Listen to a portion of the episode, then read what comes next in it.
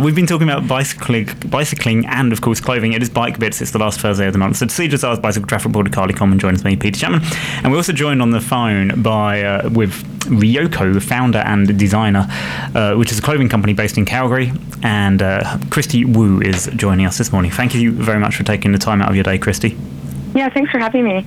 So I was saying off air that I'm, uh, or I was going to say just before the song ended, that I'm often baffled by sizing. Like I can wear a size that is the same size, I think, across several brands, and yet it is.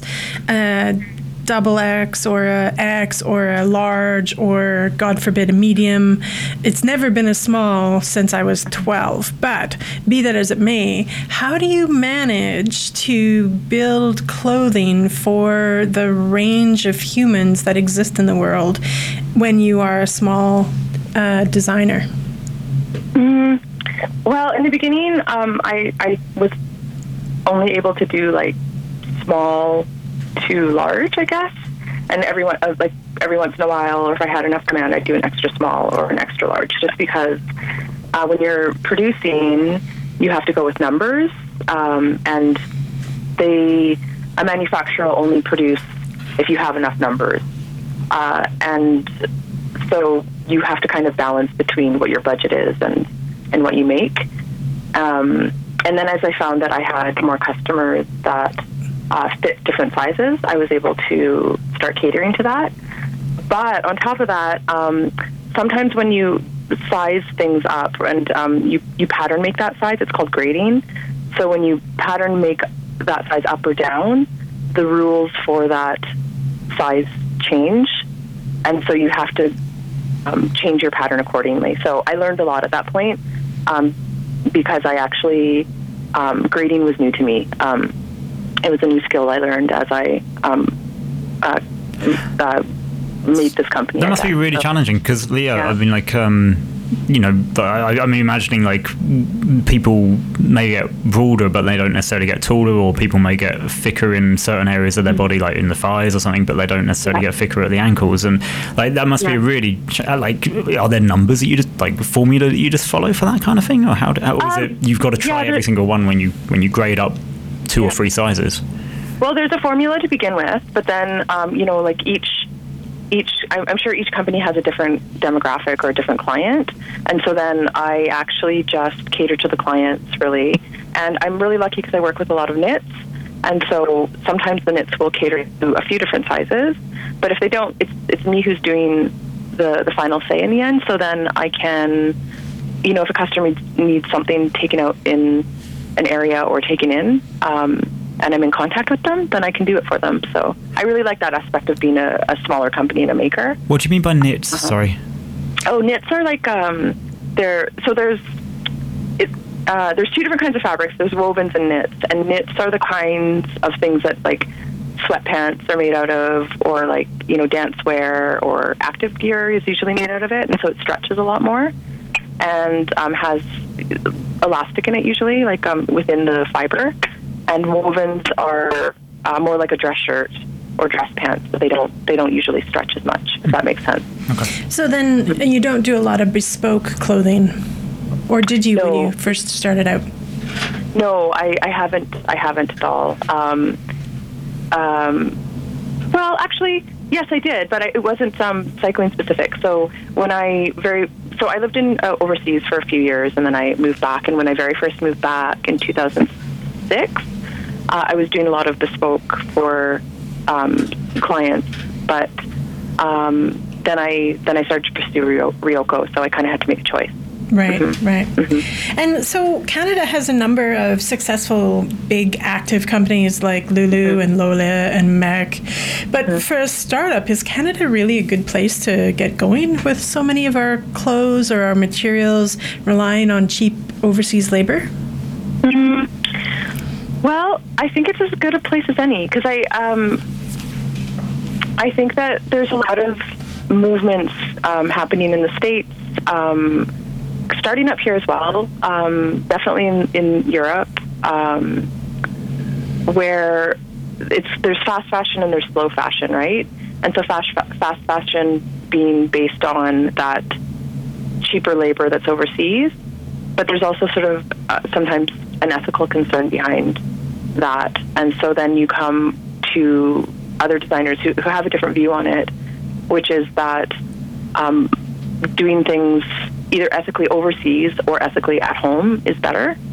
So fair wage, um, trying to get your fabric as, as, as ethically as possible too, meaning that um, maybe as locally as possible, or um, that also too that the the conditions for the people that are actually making the fabric itself and how it's treating the environment is also also ethical. And so lots of things come into play. Um, and so then I, I think it's really what your beliefs and your needs are in the end. Um, and so in Canada, anyways, there are suppliers here, and um, and there are ways that you, you can definitely do it ethically, and it's a great place to do it. Everybody's very friendly and um, open. Uh, I, I found, anyways. Um, and there's lots of companies again in the states that are, are you know starting to manufacture locally, um, and Canada usually follows um, American trends, um, and I think we're following it. So I hope that answered the question. Yeah, yeah. I was yeah. what was I uh, thinking while you were saying that was along the lines of so you started out with cycle clothing specifically and then branched out to other types of clothing that are all travel oriented. Was it because of the smaller market or the materials that you were able to get a hold of or because the demand for women's cycle clothing was lower? Um. So, so you're asking, um, like, why did I start out with why cycling? Did you, why did you branch out into other clothing forms? Oh, yeah. oh, oh into travel gear from mm-hmm. cycling. Um, well, in the beginning, um, I guess I said before that I started with women's cycling gear because I found actually that there was less available for women than there were for men at the time, and so that was like about 2008 and then as a you know as I was um, selling uh, my clothing at direct markets uh, mostly, um, I couldn't see what was happening with my wholesale, but my direct markets, a lot of my clients would be telling me that um, they would like they'd send me photos or they'd be, you know send me emails or they would just come up to me directly at my booth and and let me know that they you know wore it for hiking or they wore it for skiing or I mean I was doing the same things myself. And then also some uh, a lot of women were, were buying it for maternity. Um, and so then I realized that my clothing was suiting a larger market than just cyclists. So then it um, it became travel attire. So travel attire being for you know all the movements that women make and you know through different stages of your life like whether you're single and hiking or whether you're you've you know like one of my models um, she had she's had two really wonderful little girls since she started modeling for me. And so I've seen her go through these stages right? And and so I think that spurred me on too.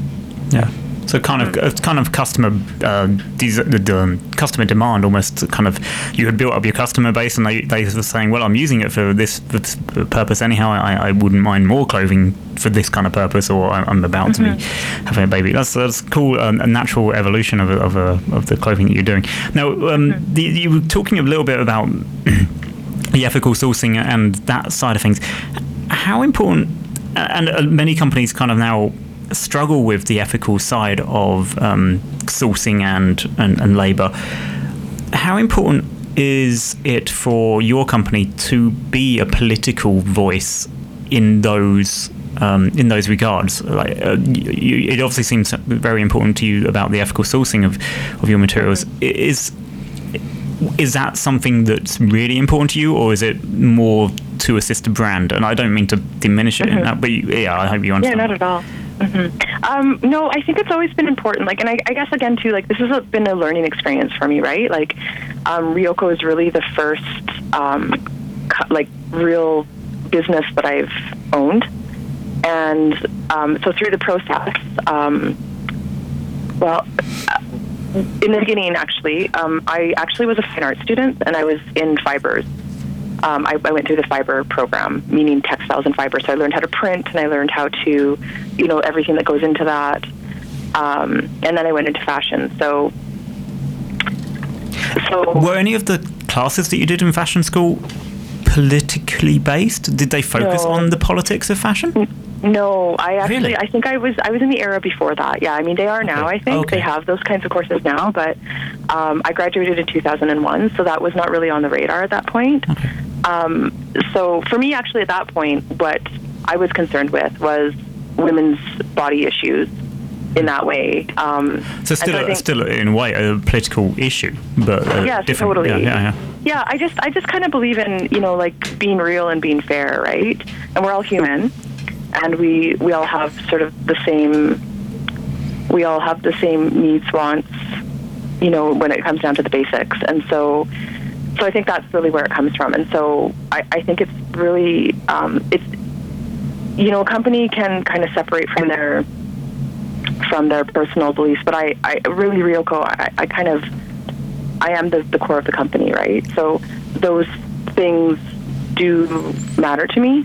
I, I, I believe. Um, so you know, like things like how the fabric is treated or how it's made, and I mean, we are in an era of um, climate change, right? And all of these things affect it. So, um, I, so those are important to me. Um, and like I guess you would ask, like how how important is it, and does it um, is it just be you know greenwashing or, or whatnot? And I don't think it is. I think it's just um, I I think I'd like to build something that in the end I can really stand behind, and um, and you know like I mean in lots of ways I'm connected. So so my first my first degree, um, which I actually didn't finish, but um, was in uh, text like textiles. So I kind of had a little bit of an eye into what kind of chemicals go into fabric, and then and then I got into fashion, and so I get an eye into um, a little bit, bit of a better eye into um, what the manufacturing process is, and like how, um, and I'm directly affected by that also, right? Like um, what you pay for a garment directly kind of goes back to the profit of myself or a sewer, and so so yes, definitely on the end of um, you know cheap labor overseas versus fairly like fairly paid labor labor overseas or here. Um, I, I stand behind um, just because um, It, it's it- and yeah. yeah, and it also too like I mean our economy itself, right? Like um, Canada used to be um, um, big into the manufacturing in, in clothing and cloth, and also I guess while I was going through school, I watched some of that close down. I've watched factories in Calgary close down, and so and that's because things are going overseas. But um, part of um, and this might be just my opinion, but I, I part of uh, you know when our our economy um, crashed, um, part of it is because we don't we didn't have local economy to stand on to a certain extent, right? And that includes manufacturing. And I I'm not a big player, so I'm not going to make a huge difference, but I I do think that each voice counts. So.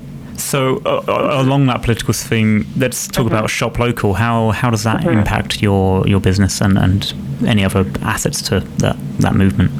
Um, well, um, shopping locally, I mean, it, it, I mean, just kind of by what I said, it obviously, you know, it, it does directly affect.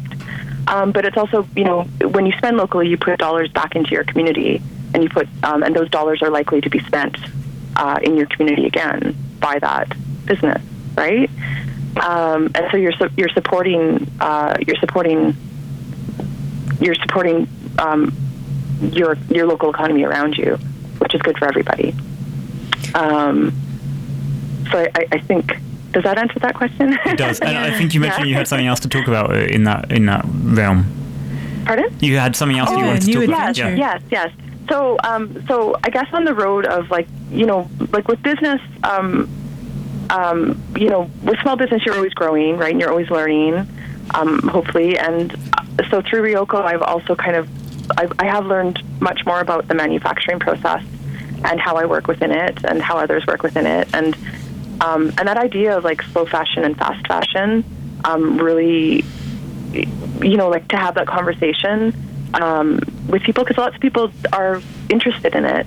Um, uh, I found that I, I was having a lot of those conversations, but also sometimes um, it is hard to access, right? And I have all this these skills and uh, like pattern making, um, sewing, um, sizing patterns, you know, like uh, cloth knowledge, and um, I have a lot of peers around me that have the same. And so we've actually um, started to um, this venture called Assemble Workshop, uh, which is directly kind of speaking um, to the slow fashion movement. And um, we're beginning to teach workshops in the spring and the summer, um, and then also house our own uh, design practices within that space also. So it's sort of it's sort of about um, slow fashion, self sustainability, and just providing a space for people to learn and become more self sustainable. And I think that's directly out of Riyoko. So I guess to answer the question more too, like is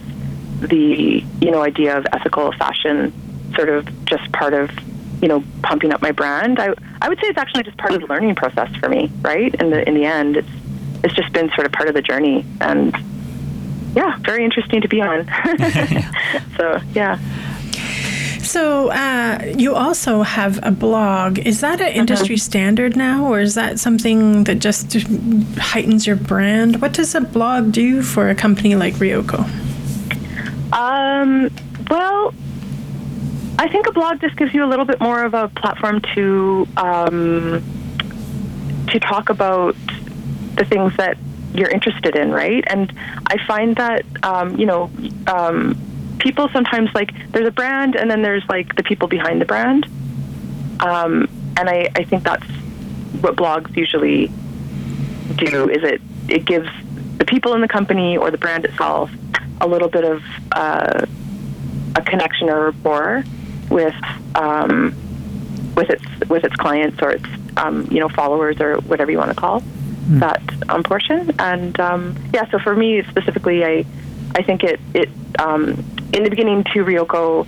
Um, it was cycling cycle centric, and um, I was part of. I am part of the cycling community in Calgary, and specifically women's cycling. The numbers were lower than the men's, and I was really interested in um, upping those numbers in which whatever way I could. And I really like to kind of do th- things through, like you know, to spread spread the word through the fun of things, you know, and in cycling that holds true. And so I wanted to, so for from from my end, I wanted to um, uh, just show other women who cycle, and like there's lots of different kinds, like you know, lots of different demographics of women who cycle within that larger demographic. Like there's some women who do touring, there's some women who just you know bike in the summer and the spring. There's some women who just commute all year round, and um, so um, and only in the city. And there's some women who travel with their bikes and so on and so forth. So I um, so that was sort of my voice in the beginning. Yeah, um, and I just wanted to kind of share that with people. So I think different brands do it different ways. Cool. We're mm-hmm. chatting with Kristi Woo from Calgary with uh, her line of clothing, riyoko.ca is where you can find her on the interweb. And we are delighted to have this time with you. It's very generous. Absolutely. And, yeah, absolutely. Uh, Thanks for having me. Well, just as I think in one closing thing, I think what we'll do, uh, if it's good with you, Kristi, we'll, we'll wrap mm-hmm. up with you and then we'll have one more segment after another tune. But um, yeah. as we're as you're thinking about your uh, your clothing, what what do you hope as you kind of say goodbye to that clothing piece and you sell it over the markets or wherever it is you sell your clothing mm-hmm. on the online at riyoko.ca, um, what what is your hope that that clothing goes on to do and, and gives to the person that you've that you've passed it on to? Um, I think in the end, I just I I want women to be comfortable in um, who they are and, and what they wear, and so I hope that Riyoko lends to it, and um, I hope that um, also that we're, it's able to lend to um, a more, I guess, ethical process. So I really enjoy the fact that with all the uh, communication that we've had, um, you have a tagline that is uh, for the journey, which yeah. seems like such a lovely way to end. And so, thank you again for joining us today. We really appreciate it, Kristi. Kristi. Yeah, absolutely. Thanks so much for having me. I appreciate it. Thank you. Kristi Woo is the founder and designer at riyoko.ca. Let's spell R I Y O K O .ca and uh, check out her full line of clothing and uh, not just for cycling it's also for travel and activewear and also for those who may have baby bumps. Um, there's a, an item of clothing for many many different uh, people in there. So thank you very much Kristi